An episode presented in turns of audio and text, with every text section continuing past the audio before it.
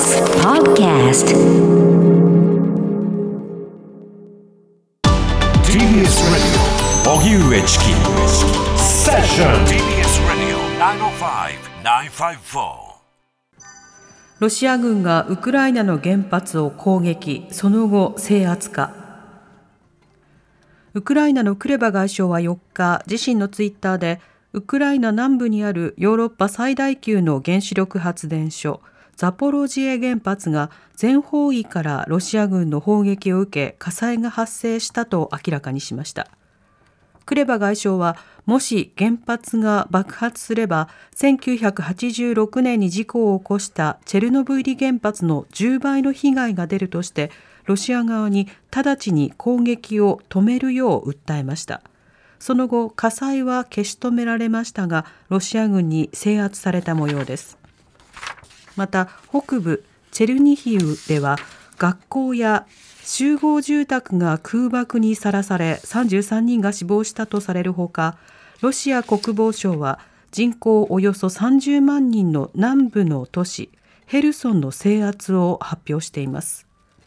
こうした中、日本時間の今朝、ロシアのプーチン大統領とウクライナのゼレンスキー大統領は2回目の停戦交渉に臨みました。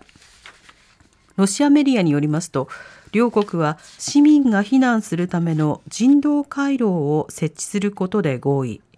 避難が行われている間は、一時的に停戦することもあり得るとしています。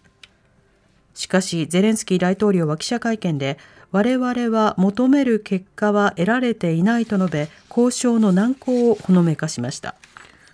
それでは、ロシア軍がウクライナの原発を制圧か、こういったニュースについて、ウクライナの最新情勢、ウクライナの国営通信社、ウクルインフォルム通信の編集者、平野隆さんに先ほどお話を伺いました。インタビューを行った段階ではまだ制圧というニュースは入っていなかったので、その点織り込んだ上でお聞きください。平野さん、こんにちは。こんにちは。さて、今回ロシア軍の攻撃を受けたザポロジエ原発というのはどういった場所なんでしょうか？えっ、ー、と、ウクライナに限らず、欧州で最大の原子力発電所と言われていて、えー、まあ、電力供給のウクライナにとって重要な場所です。今回の攻撃を受けたというニュース、ウクライナ国内ではどのように報じられているんでしょうか？えー、夜中にあ起きたことなので、まだそんなに多くは報じられてないんですけれど、今見た限りでは、えー、非常に、えー、危険である、えー、ウクライナに限らず、欧州、世界、歴史に残る大きな事件にこのままだとなってしまうというので、えー、世界の指導者に対して、ロシアに対して緊急停止を呼びかけるよう求めています。うんあの放射性物質の状態など、詳細な情報などは入ってきているんでしょうか？最新情報では火災は止まった。まず火災が起きたのがその訓練センターみたいなところなんですね。その原子力発電所の施設、えー、敷地の中のその原子力発電所とはちょっとずれたところにあるものなんですけれど、そこの火災が発電所そのものに広がったら大変なことになるということで、あの救急隊員、消防隊員が活動して、先ほど火災は収まったというところまでは報道を見ました。うんなるほど。また、ウクライナその他の地域における被害の拡大状況というのはいかがでしょうか？原子力発電所自体の被害の拡大、放射線量の上昇というのは確認されてないと聞いておりますが、はい、他方で戦闘がそこで起きている限り、そしてロシア軍が原子力発電所に対して攻撃をするという状況がある限りは、今後、何が起こるかわからない、非常に危険な状態が続くと思います。うんまた、ウクライナ全域のあの状況、戦闘状況などはいかがでしょうか？えー、日によって違うんですけれど、ロシア軍が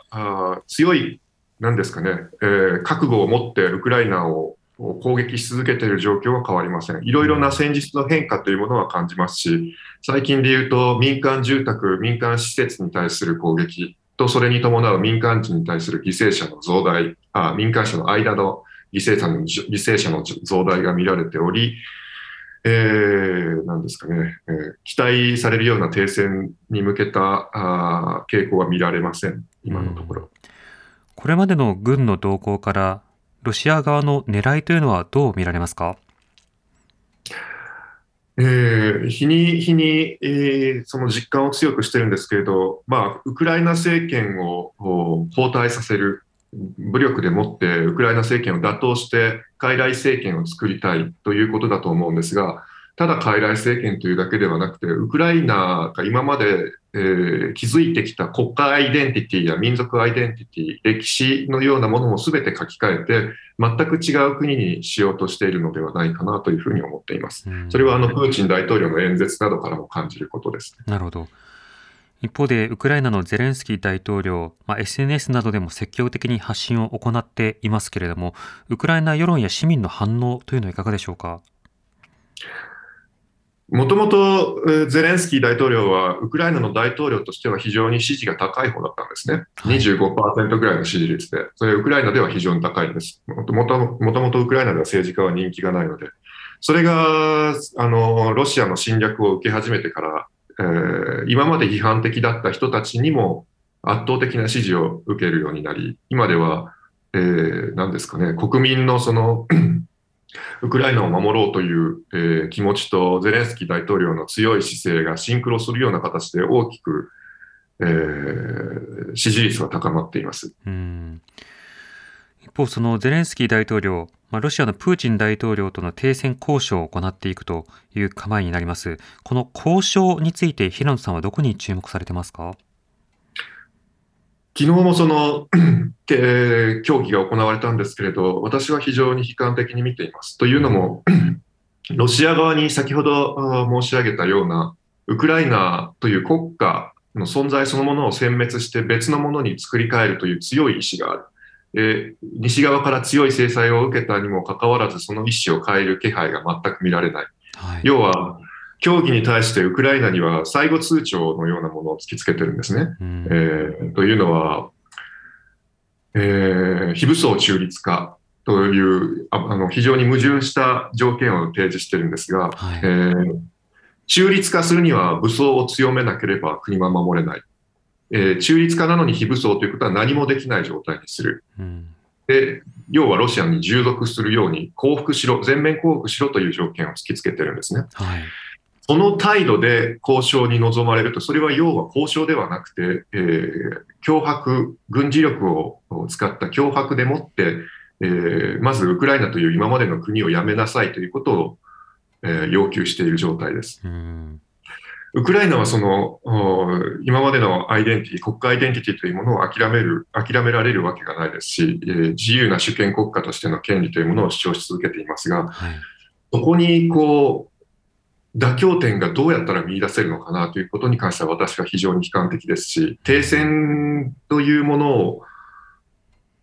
一方的に侵略を受けている中でどういうふう、どういう条件を飲んだらロシアが停戦に応じるのかというのも非常に私は懐疑的に見ています。うん